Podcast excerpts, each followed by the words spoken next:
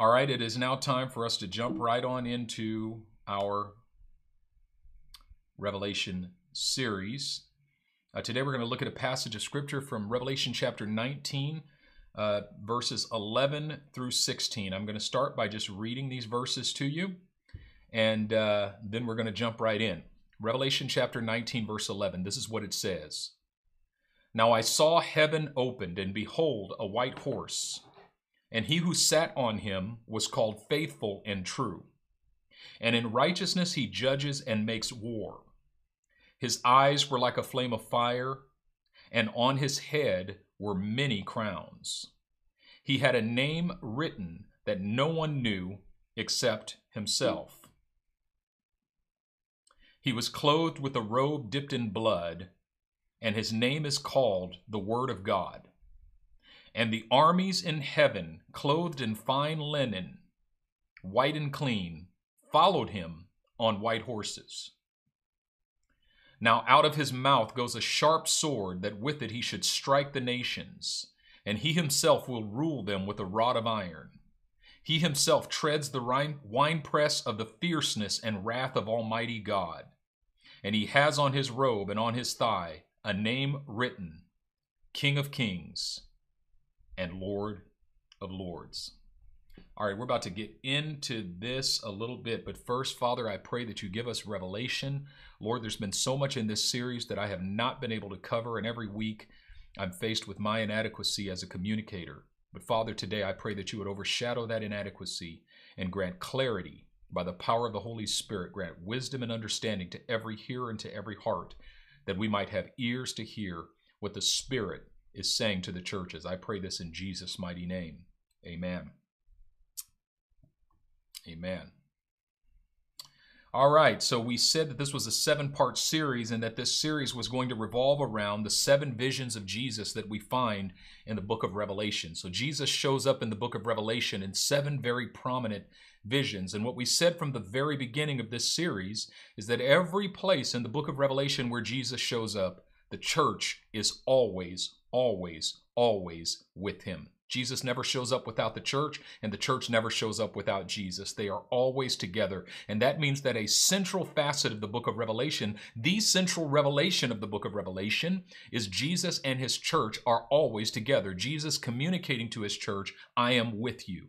This is what he communicated to his disciples on the Mount of Olives, just as he was ascending into heaven before their eyes. He said, go into all the world and make disciples of all nations, baptizing them into the name of the Father, Son, and Holy Spirit, teaching them to obey everything I've commanded you. And then he ends with these words, and behold, I am with you always, even to the end of the age. I am with you. That is the core message of Jesus to the church, which means that the book of Revelation is not primarily about the beast or the false prophet or the dragon or the Antichrist or the seven bowls of wrath or the seven seals or the white throne judgment or the lake of fire.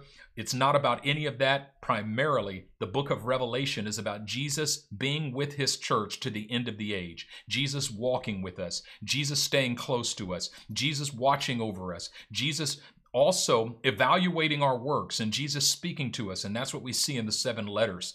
He is communicating to us his presence, that he never leaves us, that he never forsakes us, even to the end of the age. If you read the book of Revelation, that's what you're supposed to get. That's the message you're supposed to walk away with. And that is the confidence that's supposed to come from reading the book of Revelation. And this is also the, the promise that's given us in the beginning. Blessed is he who reads, and blessed are the ones who hear the words of this prophecy. Why are we blessed if we read and hear? We're blessed if we read and hear, because what we are going to read and hear is the promise of Jesus, that he's with us always, that he will never leave us, and that he will never forsake us. And so we see seven prominent visions of Jesus, and the church is always with him. In Revelation one, Jesus appears as the Son of Man, and the church also appears as the seven golden lampstands. And so he's not just the Son of Man, but he's the Son of Man who walks in the midst of the seven golden lampstands. Jesus is with his church. And in Revelation four, we saw Jesus appear as the slain lamb, lamb in the middle of the throne, the lamb in the middle of the throne, and the church appears around him as the twenty-four elders gathered around the throne of God. And then in Revelation chapter seven, Jesus appears as the lamb seated upon the throne, and the church appears as a multitude arrayed in white. And then in Revelation chapter four, we saw this in part four. Jesus appears as the child born of the woman, and the church appears as the woman who gives birth to the child. And then in Revelation chapter fourteen, verses one through five, Jesus appears as the Lamb standing on Mount Zion, and the church appears as the one hundred forty-four thousand who stand with him on Mount Zion. And then later in Revelation fourteen, fourteen through sixteen, uh, Jesus appears as the Son of Man seated on a white cloud, and the church is the harvest of righteousness gathered with his sickle. And now we are here in Revelation chapter nineteen, where Jesus appears as a rider upon a white horse, and the church appears as the armies of heaven, clothed in white linen, white and clean, who follow him wherever he goes. What a powerful, powerful passage of Scripture we're looking at today. So John begins this passage by saying, uh, he starts by saying, I saw heaven opened. There's this, this uh, what, what John often says in his visions, I saw and behold. And he uses that pattern again. Now I saw and behold. Now when he says I saw, he's talking about what he sees. But when he says behold, he's inviting us to see what he sees. I saw means John had the revelation, and behold means that we're invited to have the same revelation that John had. And so, Lord, open our ears today and open our eyes that we might behold what John saw, that we might see by the Spirit. So Revelation's not just about what John saw, it's about what we are invited to see. He says, now I saw heaven opened, and behold, a white horse. So heaven opens, and this is the fourth time heaven has opened in the book of Revelation. And whenever John sees something that is open in heaven, it's from God's perspective, what God is doing in relationship to the earth. The first thing John sees when heaven opens here is a white horse. And that's interesting, because the first thing he sees is not Jesus. The first thing he sees is the vehicle of Jesus. Heaven opens and he sees a white horse, and only after he notices the white horse does he notice the rider of the white horse. And this is very significant for us. In the ancient world, there were two modes of transportation by which a king would enter into a city. If you looked up on the mountainside from your city and you saw a king approaching you riding on a donkey surrounded by his army, if the king was riding on a donkey, you opened the gates and you welcomed him in, because it meant that that king was coming to make peace with your city. But if you looked up on the side of the mountain and you saw a king surrounded by his armies and he was riding on a white horse, you locked up the gates of your city and you put and you called your army to war, because it meant that that king was coming to make war on your city. Now, in the triumphal entry, Jesus, on Palm Sunday, a week before his crucifixion, Jesus enters into Jerusalem riding on a donkey, which means he comes to make peace. And the people of Jerusalem welcomed him, crying out, Hosanna, which means save now. Blessed is he who comes in the name of the Lord. He came on Palm Sunday riding on a donkey, and what did they do? They put him to death a week later. Now he comes riding on a white horse. In, on Palm Sunday, he came to make peace, but in this vision, he's coming to make war. So when John sees the white horse, the first thing he knows is that whoever is riding on that white horse is coming to make war, not peace. And then John begins to describe the one riding. He says, and he who sat on him was called Faithful and True. Faithful and true. Jesus already identifies himself using these terms in, in chapter three, verse fourteen, in his letter to the Laodicean church, which we're going to study this coming Wednesday night. He identifies himself to the church as the Amen, the faithful, and the true witness, and the beginning of the creation of God.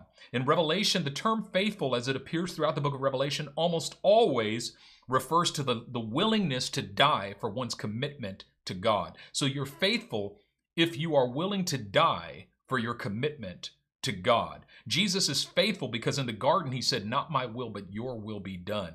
He's called faithful because he was willing to die for his commitment to God. And not only was he willing, but he went through with it all the way to the cross. Even though he could have saved himself, he did not. He was willing to lay down his life out of obedience to God. And this is why he's called faithful. And he's also called true, which is awesome because it's the word aletheia in the Greek. He's called faithful and he's called alethinos, which is a um, which is a, um, a form of the word aletheia, which means true. This is actually where we got the word, the name aletheia from John fourteen six, where Jesus says, "I am the way, ha aletheia, the truth and the life."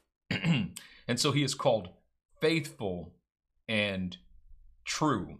And then it says, and in righteousness he judges and makes war. Now I did a, I, I preached a sermon on this word dikaiosune and how uh, it doesn't just mean righteousness, it also means justice. In righteousness and justice, he judges and makes war. In righteousness and justice, he judges and makes war. So there's two present tense verse, two present tense verbs here. The first is judges, and the second is makes war. He judges and he makes war. And these are present tense verbs. These are not future tense verbs, meaning he is going to judge and make war. These are not past tense verbs or perfect tense verbs, meaning he began to judge and make war, and he's continuing to judge and make war, like it's a past completed action that results in a present continuing state. No, these are present tense verbs, meaning right now he's judging and making war, meaning all the way back to the time when John received this vision, Jesus was already in the process of judging and makes war. And see, this is a fundamental truth of the book of Revelation, is that things are not as they seem. If we look at the world, it seems like there's all kinds of injustice and unrighteousness that has been given uh, the, the right to persist in the world unchecked. But John says, no, no, no, if you could see heaven's version of what's happening on earth, heaven's interpretation, he is judging and making war. Right now, he is judging and making war. But it says, in righteousness, he judges and makes war. Now, remember I said, I believe in the first message of this series, that in the book of Revelation, the coming of Jesus Christ is a process, not an event.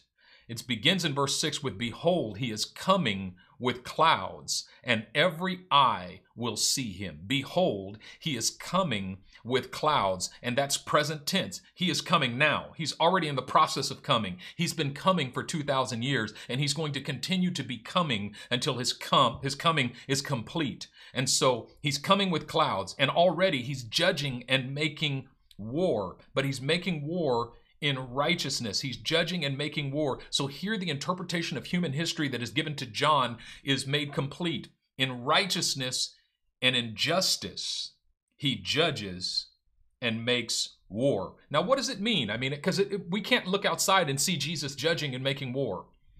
Uh, and in a matter of fact, you know, The, the cry of our hearts is, come quickly, Lord Jesus, when we're able to see all of the unrighteousness and all of the injustices that are happening in our society and that are happening in our culture. The cry of our heart is, these things seem, seem unstoppable. These things seem untamable. Uh, and nobody wants to recognize, you know, people fight against when, when you talk about the un- injustices that are happening. People fight against it when you talk about the unrighteousness that's happening. Uh, but Jesus right now, John says, if we had the eyes of revelation, we would see that Jesus right now in righteousness and justice is ju- judging and making war. Now, first of all, whatever else it means, it means that his judgment and his warfare is right. It's in righteousness and it's just. It's injustice. That means that he's not judging and making war for political clout, for personal gain, for unjust means or ends. His warfare is righteous and his judgment is righteous. Whatever he is fighting against, he does so from a place of righteousness and justice. But secondly, it means that his first act of righteousness is to judge. That is, he doesn't just make war, but first he judges. The, the word judge is the word krino in the Greek, which means to distinguish one thing from another. First, he looks upon all that people think is just and judges whether it's actually just or not. He looks upon all that people think is righteous and judges whether it is actually righteous or not. When he judges, he exposes all of the lies that we have hid behind, all of the false pretenses that we have believed, and all of the loopholes that we have used to justify the unrighteousness and the injustices that we have committed both individually and corporately. And so it means that he makes war against all unrighteousness and against all injustice. justice. And this is so relevant to where we are as a nation right now in the United States of America, because we are currently thrust within the crucible of a two-party system, and one party tends to justify injustices in the name of fighting against unrighteousness, and the other party tends to justify unrighteousness in the name of fighting against injustices. But he is coming to judge both the injustice of one party and the unrighteousness of the other. In the end, Jesus is represented by neither party, and I want to say this very clearly. Neither party is the righteous party. Neither party is the just party. Jesus is the righteous one. Jesus is the just one, and he is the one who is making war. I think that's very important for us right now where we are facing this election to come, because there's many out there that are trying to make this election about, about accepting or rejecting heaven's righteousness. And I'm telling you, regardless of who you vote for, uh, it is not about heaven's righteousness, okay? Keep that in mind as we go forth. In the end, he will destroy all that is unrighteousness. In the end, he will destroy all that is injustice. But not only in the end, present tense, right now. He's doing it right now. He's judging and making war right now. And in the end of the age, when we look back, we'll be able to see how he was already judging and how he was already making war on unrighteousness and injustice in the earth. But his war is not with earthly kingdoms. He's not, you know, when it says he makes war, it doesn't mean he's making earthly wars. He did not make World War One. He did not make World War Two. He did not make the Vietnam War. He did not make the Cold War. He did not make the Gulf War. He is making war on unrighteousness. unrighteousness and on injustice. He is not making war on nation states, and so we can't blame him for any of the wars that we've had to fight. We cannot say that any war that we have fought has been God's war. No, God's war is against unrighteousness and injustice, and he will ultimately destroy all that is unrighteous and unjust in the earth, and that's actually good news for us. Verse twelve, his eyes were like a flame of fire, and on his head were many crowns. His eyes were like a flame of fire. This goes back to the inaugural vision in John chapter, uh, Revelation chapter one, verse fourteen, when John described him. He says, I turned to see the voice that spoke, and when I turned, I saw one like a son of man. And, and then he begins to describe him. His head and hair were white as wool, and his eyes were like a flame of fire. His countenance was like the sun shining in its strength. He wore a, a robe down to his feet. His feet were like fine brass, a gold sash across his chest. And uh, yeah, I mean, it's just the power of that, that searing imagery. His eyes are like a flame of fire, which means that nothing is hidden from those eyes. He also introduces himself to the church of Thyatira in chapter two, verse eighteen, as the one whose eyes are like a flame of fire. Nothing is hidden from those eyes, which means that when we stand before him, we are ultimately without excuse. And then it says, on his head were many crowns. On his head were many crowns. There's two words for crown in the Greek, uh, in the, the Greek that's used in the New Testament. Uh, the first one has to do with a laurel wreath that's given to the victors in the arena, either in the Olympics or in the gladiators. The, the ones who are victorious are given like a laurel wreath, that kind of crown that symbolizes victory. But then the second word for crown, crown it has to do with more of a diadem, which signifies kingship over a kingdom or multiple kingdoms. And so on his head are many crowns. It's an unspecified number of crowns. And it reminds us of the dragon in chapter twelve, verse three. The dragon has seven heads with seven diadems on his head. And in chapter thirteen, verse one, the beast from the sea has seven heads and ten diadems on seven heads. Jesus has many crowns or many diadems, which means it's got to be more than seven, because we know that, that John can count to seven, and it's got to be more than ten, because we know that John can count to, to ten, because he's already identified seven crowns and, and ten crowns. It's got to be more than that. Matter of fact, John can count a lot, because in chapter fourteen, he saw the one hundred forty-four thousand standing on Mount Zion with the Lamb, so he can count. This was a collection of crowns that was so vast that John could not count the number of them. It was just many crowns. It's a huge collection of crowns, of diadems, which means that he has been crowned king over many kingdoms, means he has claimed the authority of many kingdoms. And it signifies that all of the authority and all of the power of all of the kingdoms throughout all of world history, Jesus has claimed that for himself. It means that he has become the kingdom of our, this world has become the kingdom of our God and of his Christ, as we heard in Revelation chapter twelve. And so the image of Jesus with many crowns on one head, many, remember the difference between the dragon and the beast and Jesus is that the dragon and the beast have many crowns on many heads. Jesus has many crowns on one head. It, and and the, the dragon and the beast, their, their heads and their crowns represents many kingdoms. But Jesus' one head represents one kingdom that has subsumed all authority and all power. The right to rule over every kingdom now rests upon one head, which is really the fulfillment of what, what uh, the Apostle Paul spoke of when he said, every knee shall bow and every tongue shall confess that Jesus Christ is Lord to the glory of God the Father. Meaning at the end of the age, every soul shall recognize the lordship and the kingship of Jesus Christ, our Lord and Savior. And Paul was actually quoting from the prophet Isaiah, who cried out, God actually spoke through the prophet Isaiah, crying out, "Look to me and be saved, all you ends of the earth, for I am Yahweh and there is no other.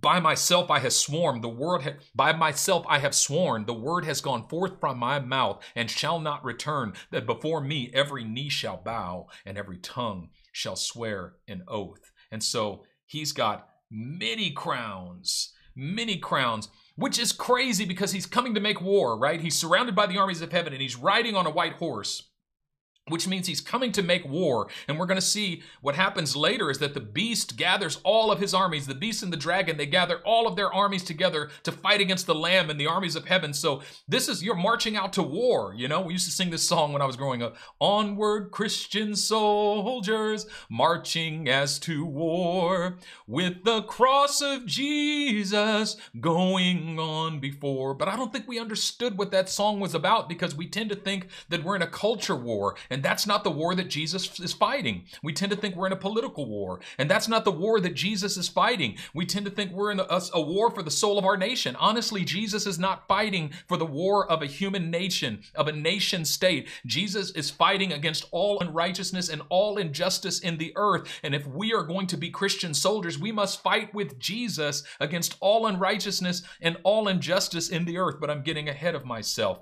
This is the crazy thing, is that as Jesus marches into the battle, he's already got all of the crowns on his head, which means he's already got all of the authority on his head, which means before the first arrow is shot, before the first sword is drawn, before the first battle cry is raised, already when Jesus approaches the battlefield, he's already got all the authority. It means the battle was won before the battle was even fought. And what we're going to see if you go to the end of the book of uh, the ch- the nineteenth chapter of Revelation is that there is no battle. You know, the beast and the and the and the dragon, they are right. They gather all of the armies of the earth to fight against the Lamb and the armies of heaven. And what happens? The, the Lamb comes. And the first thing he does is he snatches the beast and the dragon and he throws them into the lake of fire. And then the sword that proceeds from his mouth kills everybody else. There's no battle. It's a massacre, right? And actually, I thought about calling this sermon A Tale of Two Suppers, because what we find early in Revelation nineteen is that we're being invited to the marriage supper of the Lamb that we see happening in chapter twenty and chapter twenty-one, the marriage supper of the Lamb, where the New Jerusalem descends out of heaven like a bride adorned for her husband. And so those of us who believe are invited to the marriage supper of the Lamb. But then if you look at chapter nineteen, um, uh, where is it? Uh, yeah, chapter nineteen, verse seventeen. Uh, then I saw an angel standing in the sun, and he cried with a loud voice, saying to all the birds that fly in the midst of heaven, "Come and gather together for the supper of the great God, that you may eat the flesh of kings, the flesh of captains, the flesh of mighty men, the flesh of horses, and those who sit on them, and the flesh of all people, free and slave, both small and great." And so this really is the same vision that we saw uh, happening in chapter fourteen, the end of chapter fourteen, that Pastor Jeremy talked to us about so beautifully last Sunday, uh, that there were two harvests. There, were, there was an angel with a sharp sickle, and he was gathering up those for judgment. And then Jesus had a sharp sickle, and he was gathering up those for their reward. And so here's the two harvests. Now, the same vision, really, we're seeing it in a different sense. We're seeing Jesus and his army and Satan and his army. And what's happening is those who are on Satan's side are being gathered by the sickle of judgment. And those who stand with Jesus are being gathered with the sickle of harvest and righteousness It's the same vision, it's the same truth that's being played out, but just we're seeing it from a different angle. But once again, I'm getting ahead of myself because we're only in verse twelve. He, first he says in verse twelve, his eyes were like a flame of fire. And then he says on his head were many crowns. And then he says he had a name written that no one knew except himself. He had a secret name. Now, first of all, let me say that there's actually uh, four names for Jesus in this passage, okay? Jesus is actually named and identified four times here in Revelation chapter eleven, uh, Revelation chapter nineteen, verses eleven through sixteen. First, in verse eleven, he's called faithful and true. Then in verse twelve, we see that he has this secret name that no one knows but him. Then in verse thirteen, he's called the Word of God. And then in verse sixteen, he has a name written, and the name is King of Kings and Lord of Lords. Now notice, two of these names are written. What's written is the secret name, number one, and King of Kings and Lord of Lords. And then he's called faithful and true. And he's called the Word of God. So the distinction between the names that are written and the names that he is called, the names that are written are the names that God the Father writes for him. That is, God the Father determines his identity and says, this is who you are. And then who he is called, this is our response to the revelation of who he is. And so when, when you get a revelation of who Jesus is, you begin to name him, you begin to call him. And, and what did they call him? They called him faithful and true. They called him the Word of God. John said it in John chapter one, verse one. In the beginning was the Word, and the Word was with God, and the Word was God. He was in the beginning with God. Through him all things were made. Without him nothing was made that was made. In him was life, and that life was the light of men. And the light shines in the darkness, and the darkness does not comprehend it. And then in verse fourteen he says, and the Word became flesh and dwelt among us. So he's already called the eternal Word of God. Now in Johannine theology, in John's theology, that, that designation of Jesus as the Word of God we see in John chapter one had a specific purpose. He's called the Logos. The word logos in the Greek actually goes back to Greek philosophy. And the Stoic philosophers, the Stoic philosophers, for instance, in the fourth century B C, they talked about uh, Zeno the Eleatic, who was the founder of Stoicism. He used the word logos to speak of this universal consciousness that is transcendent and that determines the destiny of every man or woman on the earth. And so Zeno the Eleatic, he would say, you can't fight your destiny or your fate. That whole concept of fate, fatalism, comes from Zeno the Eleatic and, and Stoicism, because it's determined by the Logos. And so the Logos is this deep philosophical idea that has to do with this transcendent reason, or this transcendent consciousness that is eternal reason, basically. But for the Jewish people, Logos meant word, right? It had to do with the Word of God. It had to do with the Torah. It had to do with the law and the prophets, the Word of God, the Tanakh. Heaven and earth may pass away, but my words will never pass away. The earth grows old like a garment, but the Word of the Lord, it endures forever. And so when John says, in the beginning was the Logos, those who are, come from the Greek philosophical bent could hear that and go, yeah, that's right. And also the Jews could hear that and go, yeah, that's right. God's Word was with him from the beginning. Right? God's wisdom, right? And so John uses this word evangelistically to reach both Jews and Greeks and to speak of Jesus as the fulfillment of that which they had believed that transcended everything. He took the concept of that which they believed transcended everything and said, this is who Jesus is. He's the one who transcends everything. All right. So let's jump back in here, okay? I hope that made sense. So he's he's called by, oh, but the secret name. I got to tell you about the secret name. So the thing about the secret name, here's, here's the crazy thing about um, the secret name.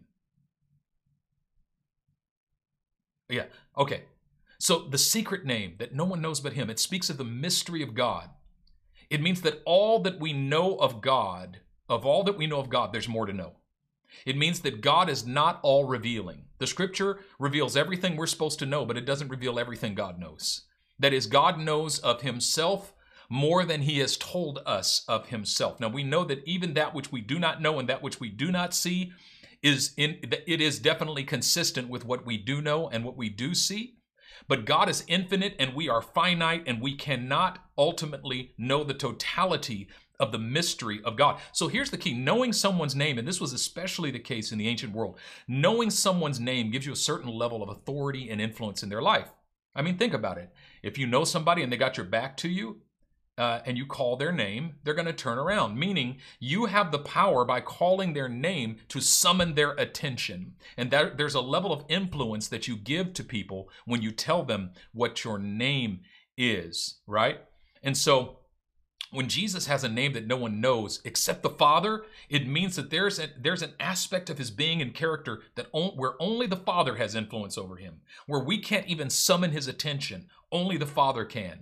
And so this also goes back to chapter two, verse seventeen, where Jesus says to the to the one who overcomes, he says, to, who, to him who overcomes, I will give him a white stone, and upon the stone a new name written that no one knows except the one who receives it. Jesus says, I'm going to give you a name that no one knows. Only you and me. And when Jesus says that, he means that I'm going to give you a name so that only I can call that name. It's a place in which only Jesus has the power to influence you and command your attention. Isn't that powerful? Like literally, Jesus is saying, I'm going to create a space between you and me that no one else knows about but you and me, where only I can call your attention, where only I can influence you in this place. Only I can command your allegiance in this place. All right. Moving on. Verse thirteen, he was clothed with a robe dipped in blood. He's clothed in a robe dipped in blood, which is also interesting because the battle hasn't even begun yet. So why is his robe di- dipped in blood? Victors would emerge from the battlefield bathed in the blood of their enemies. That was the signal of victory, that you your your your, your robe was drenched in the blood of your enemies. But Jesus' robe is is soaked in blood, it's drenched in, drenched in blood, and the battle hasn't even begun yet, right? Shouldn't he be soaked in the blood of his enemies? But no, his, his garment is dipped in blood, and it's actually not the blood of his enemies. Now, now I, I want us to see what this, this means. Um, there's actually a, a significance to this that goes back to John thirteen, when Jesus sat in the upper room with his disciples and uh, celebrated the, the Lord's Supper, right? First, they had the Passover feast, and then when the Passover feast was over, he took the bread and broke it and said, this is my body, and this is the blood of the new covenant. But in John thirteen, he begins to tell the disciples, one of you is going to betray me. And this was so distressing because of the twelve disciples, you're like, I got a one in twelve chance of being the one. And so people are like, is it me? Is it, who is it, right? And everybody wants to know. And so they sent a message to John, would you ask him who it is? And so John said, Lord, who is it? And the Lord says in verse twenty-six, it is he to whom I shall give a piece of bread when I have dipped it. Watch this. And having dipped the bread, he gave it to Judas Iscariot. So he takes this piece of bread where he had just said, this is my body, which is broken for you. He dips it in wine where he had just said, this is the blood of the new covenant shed for the redemption of many. And then he gives it to Judas Iscariot. So the the bread represented his body, the wine represented his blood, and giving the bread dipped in wine to Judas meant that he was handing himself over to Judas to be delivered to death. But now he rides on a white horse as one whose garment has been dipped in blood, meaning that his suffering is now past tense. And the same word dipped, it's the same word. Literally, he's saying, my robe was dipped in blood, just as the bread was dipped in blood. Literally, he means that he's already been through it. He means that he already walked through suffering and death. It means that there's no chance of this battle not turning out in his favor because he who died once and for all, he dies no more. He was the one who was dead and now he is alive. And he said, I am alive forevermore. That's already at the beginning of of Revelation chapter one. I am the Alpha and the Omega, the beginning and the end. I am he who is dead, and behold, I am alive forevermore, and I hold the keys of death and the grave. And so his suffering is past tense, his death is past tense, but now his judging and making war is present tense. But also the imagery of his robe dipped in blood. You see, there's seven visions of Jesus in the book of Revelation, but of those seven visions, he only appears in two forms. The first form is the heavenly Son of Man. And we talked about how that goes back to Daniel seven, where Daniel had his dream of the heavenly Son of Man riding on the clouds of heaven, enthroned at the right hand of the Ancient of Days. The angels of God worship him, and he receives dominion and a kingdom, and it's an everlasting dominion. And John is sick to his stomach after having that dream because he thinks he sees blasphemy. There's two thrones in heaven. How is there two thrones in heaven? How is this Son of Man being seated at the right hand of God? And then Jesus comes on the scene in his earthly ministry and says, by the way, I'm the Son of Man. That was his favorite self-designation. Every time he called himself the Son of Man, he was talking about Daniel chapter seven. He was talking about that Son of Man. And so throughout the book of Revelation, all starting in chapter one, he appears as the heavenly Son of Man. What did John say in John chapter one? When I turned to see the voice that spoke to me, I saw one like a Son of Man, which is the exact wording of Daniel chapter seven, right? The second form that he takes in the book of Revelation is the slain lamb. That's Revelation four. The lamb who was slain, Revelation fourteen, the lamb standing on Mount Zion. So he's either the Son of Man or he's the slain lamb. Now the image of him as the Son of Man speaks to his lordship, it speaks to his authority, it speaks to his dominion, and it speaks to his power. But the image of him as the slain lamb speaks to his messiahship, speaks to his suffering, it speaks to his death.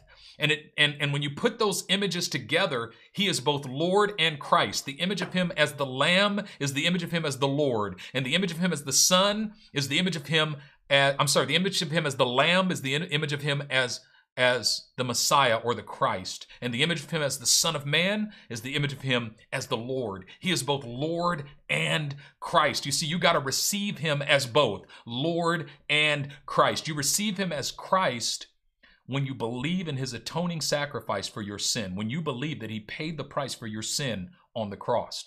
You receive him as Lord when you submit your life to him and when you determine, I'm going to live a life in obedience to him. And we're living in a day and age in which many want to receive him as Christ, but not Lord. And here he is both Lord and Christ. But the image of him on a white horse is the image of him as Lord, with many crowns on his head. That's his lordship. He's the Son of Man. But the image of him with his robe dipped in blood is the image of him as the Christ. He's also the slain lamb. The slain lamb is the Son of Man. And this vision here in chapter nineteen puts it all together. All of the victory of his cross, all of the authority of his resurrection, all of the glory of his ascension to heaven, all of the, the, the worship of the angels, all of the worship of the redeemed, all of the cries of the faithful. It is all now embodied in this rider on this white horse who is called faithful and true. He is called the Word of God, and he has names written, the secret name, and then the great name, King of Kings and Lord of Lords, meaning that this battle, he needs nothing from this battle. This battle does not extend his kingdom. This battle does not increase his authority. This battle doesn't give him anything that he doesn't already have. He enters into the battle as one who has already won the battle. He enters into the battle as one who is already victorious. This is the image that John wanted the church to get. Yes, we are in the armies of heaven. Yes, we are walking with the, with the Son of Man. Yes, we are following the rider on the white horse, but listen, our future is not up in the air. It is not tentative. I'm telling you that if you flip all the way to the back of the book, we win. We win as long as we follow the Lamb. We win. As long as we follow the Son, we win. He's already crowned with all of the authority of earth and heaven. Huh. He's already victorious. He enters into the battle as one who is already victorious, and we are called by faith to enter into the battle with him as those who are already victorious. I kept thinking yesterday all, all day long of this song that we used to sing in, in the Church of God in Christ, don't wait till the battle is over, shout now. Right? It said, don't wait till the battle is over, shout now. Don't, don't, don't. You know in the end, you're gonna win. Don't, don't, don't, don't wait till the battle is over. Come on, some of y'all remember that. Sing it with me. Don't wait till the battle is over. Shout now. Don't, don't, don't. You know in the end, you're gonna win. Come on. Come on, somebody. I'm getting excited here, but I got to calm down because I got to finish this. All right. Listen. No, I'm just going to, I'm just going to bring it to a close. The battle ends. The beast and the dragon are thrown into the lake of fire. The rest of those who opposed him are put to death with the sword of his mouth. And the birds of the air come and feast on their flesh. And now we move into the great visions of Revelation chapter twenty and twenty-one. And what happens, and really when we get to chapter twenty-one, verse nine, we see one more vision of the church. And this actually brings it to a close. Then one of the seven angels, matter of fact, I'm going to start bringing this into a, uh, bring this in for a landing right now. Revelation twenty-one nine. Then one of the seven angels who had the seven bowls with the seven last plagues came to me, came and talked with me, saying, "Come, I will show you the bride, the Lamb's wife." Everything that we see leading up to this moment reveals to us the true identity of the church, the people of God. That ultimately, at the end of the book, we're not seven golden lampstands anymore. We're not twenty-four elders around the throne anymore. We're not one hundred forty-four thousand standing with the Lamb on Mount Zion. We're not a multitude arrayed in white. We're not a harvest of righteousness and salvation. We're not a woman pregnant with ch- and greatly with child, persecuted by the dragon. We're not even an army on white horses following the Lamb. But at the very end, when we come to the end of Revelation and God reveals to us our true identity, the angel says, "Come, I'll show you the bride, the Lamb's wife." And he carried me away in the Spirit to a great and high mountain and showed me the great city, the holy Jerusalem, descending out of heaven from God, having the glory of God. Her light was like a most precious stone,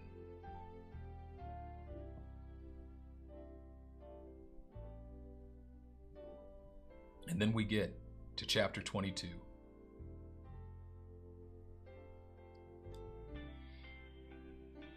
And he says, "And he showed me a pure river of water of life, clear as crystal, proceeding from the throne of God and of the Lamb. In the middle of its street and on either side of the river was the tree of life, which bore twelve fruits, each tree yielding its fruit every month." Verse three, "There shall be no more curse." This is it. "But the throne of God and the Lamb shall be in it, and his servants shall serve him." Verse four, "They shall see his face, and his name shall be on their foreheads." Verse five, "There shall be no night there. They need no lamp nor light of the sun, for the Lord God gives them light, and they shall reign forever and ever." Everything that we read leads to this moment. The image of the people of God as the new city, the new Jerusalem, adorned as a bride for her husband. What does it mean? It means that the penultimate vision of Revelation, the penultimate revelation that we find in this prophecy, is that God will dwell with us and be our God, and we shall be his people. It leads us to the promise of the dwelling of God forever. Revelation twenty-one three says it so beautifully. He says, "And I heard a loud voice from heaven saying, 'Behold, the tabernacle of God is with men, and he will dwell with them, and they shall be his people. God himself will be with them and be their God, and God will wipe away every tear from their eyes. There shall be no more death, no sorrow, nor sorrow, nor crying. There shall be no more pain, for the former things have passed away.'" Verse five, "Then he who sat on the throne said, 'Behold, I make all things new.' And he said to me, 'Write, for these words are faithful and true.'" I got to read just a couple more verses. Verse six, twenty-one six. "And he said to me, 'It is done. I am the Alpha and the Omega, the beginning and the end. I will give the fountain of water of life freely to him who thirsts. He who overcomes shall inherit all things, and I will be his God, and he shall be my son.'" This is what the book of Revelation is all about. It's about us seeing Jesus more clearly than ever before, and it's also about us seeing ourselves more clearly than ever before. And as we see Jesus in all seven of these visions, we see him as the Son of Man, and we see him as the Lamb who was slain. We see him as the one who reigns by the power of his sacrifice. But as we see the church more clearly, we see that our being, that our destiny, that our modus operandi, that that that our identity, who we are, It really, it all amounts to one thing: to be with the Lamb, to be with the Son of Man. We stand where he stands. We walk where he walks. We go where he goes. We do what he does. At the end of the age, we become his dwelling place.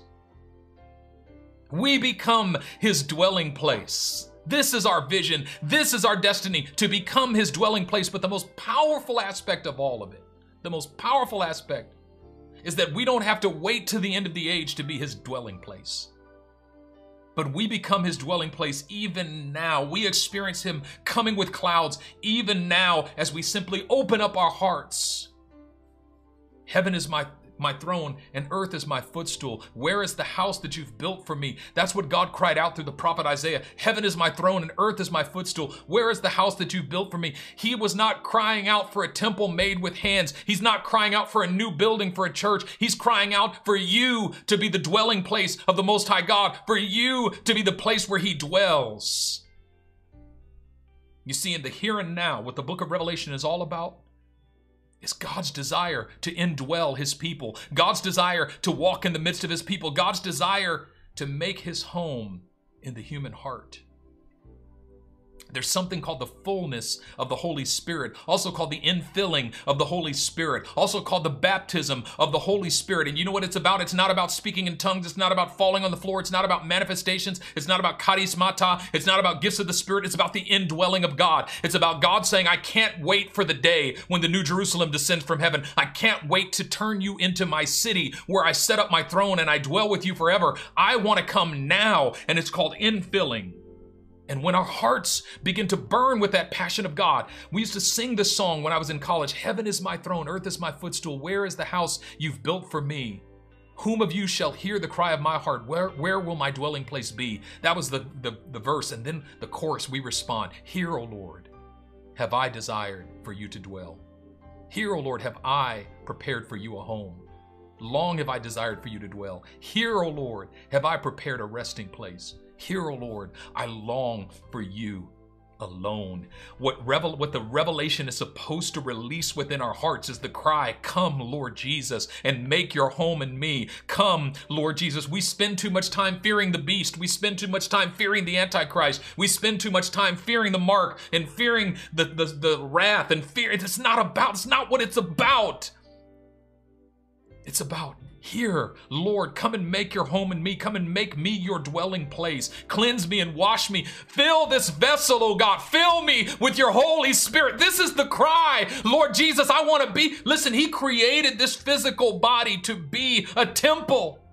Know ye not, Paul says, that you are the temple of the Holy Spirit.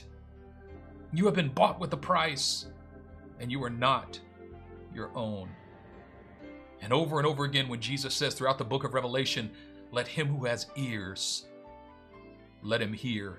What Jesus is saying is, if you have ears to hear the desire of the Holy Spirit, that at this moment I desire to make you my dwelling place. At this moment, I desire to come in and dwell. At this moment, I desire to inhabit you, to make my dwelling in you. You see, a lot of times we talk about salvation and it's just about saying a prayer and, and confessing some faith and, and re- renouncing some sins and making a pledge, but it's actually about indwelling.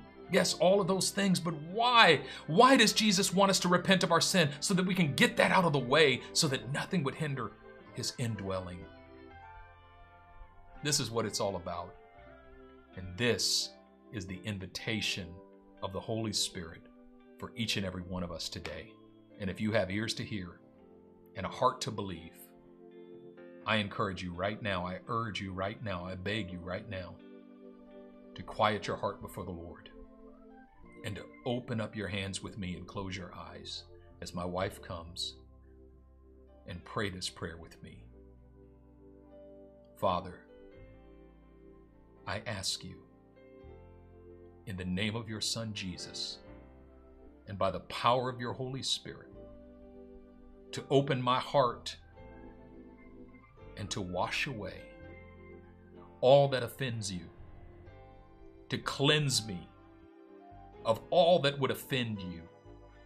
Remove anything that might hinder your indwelling. Lord Jesus, I open my heart to you.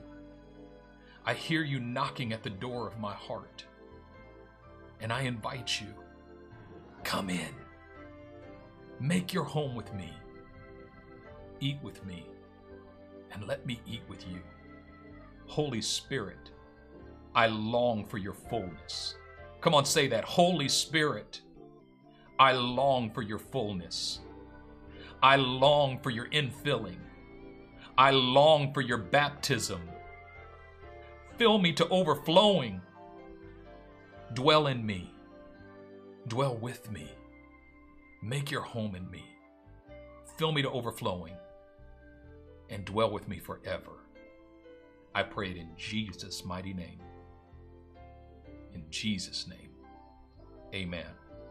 Now listen, if you prayed that prayer for the first time today, you've just invited Jesus to come into your heart as Lord and Savior. I want you to just write into the chat right now, I prayed that prayer. This is only if you prayed that prayer for the first time, or that you, you've been backslidden and you're renewing your walk with Jesus Christ right now. Drop it in the chat, and listen, do me a big favor. A link is being dropped in the chat right now called I Prayed the Prayer. I want, we want as a community to walk with you in this journey as you walk with Christ, because this is a beginning. This is the beginning of inviting the Holy Spirit to come. This is the beginning of, of fellowshipping with Jesus yes, with all yes. of your life. And you need a community around you to strengthen and encourage you as you live out that, commu- that commitment. Mm. And we want to be that community mm. that walks with you as you walk with Christ. Amen? Amen. Amen. Amen. That was powerful. Mm. That was powerful. And we just uh, continue to pray that the presence of Jesus will mm. just come over Whelm, overpower, overshadow mm-hmm. our daily lives. Yes, yeah? That's right. Amen. Amen. So powerful. So powerful. Why don't we end yes. the service officially, and then we could talk and pray for people? Absolutely. Yeah. Well, thank you all for joining us today. Mm. Uh, we bless you with the blessings of heaven and earth. We bless you with the blessings of our Lord and Savior, Jesus Christ. May he go with you as we end this time together. God bless you.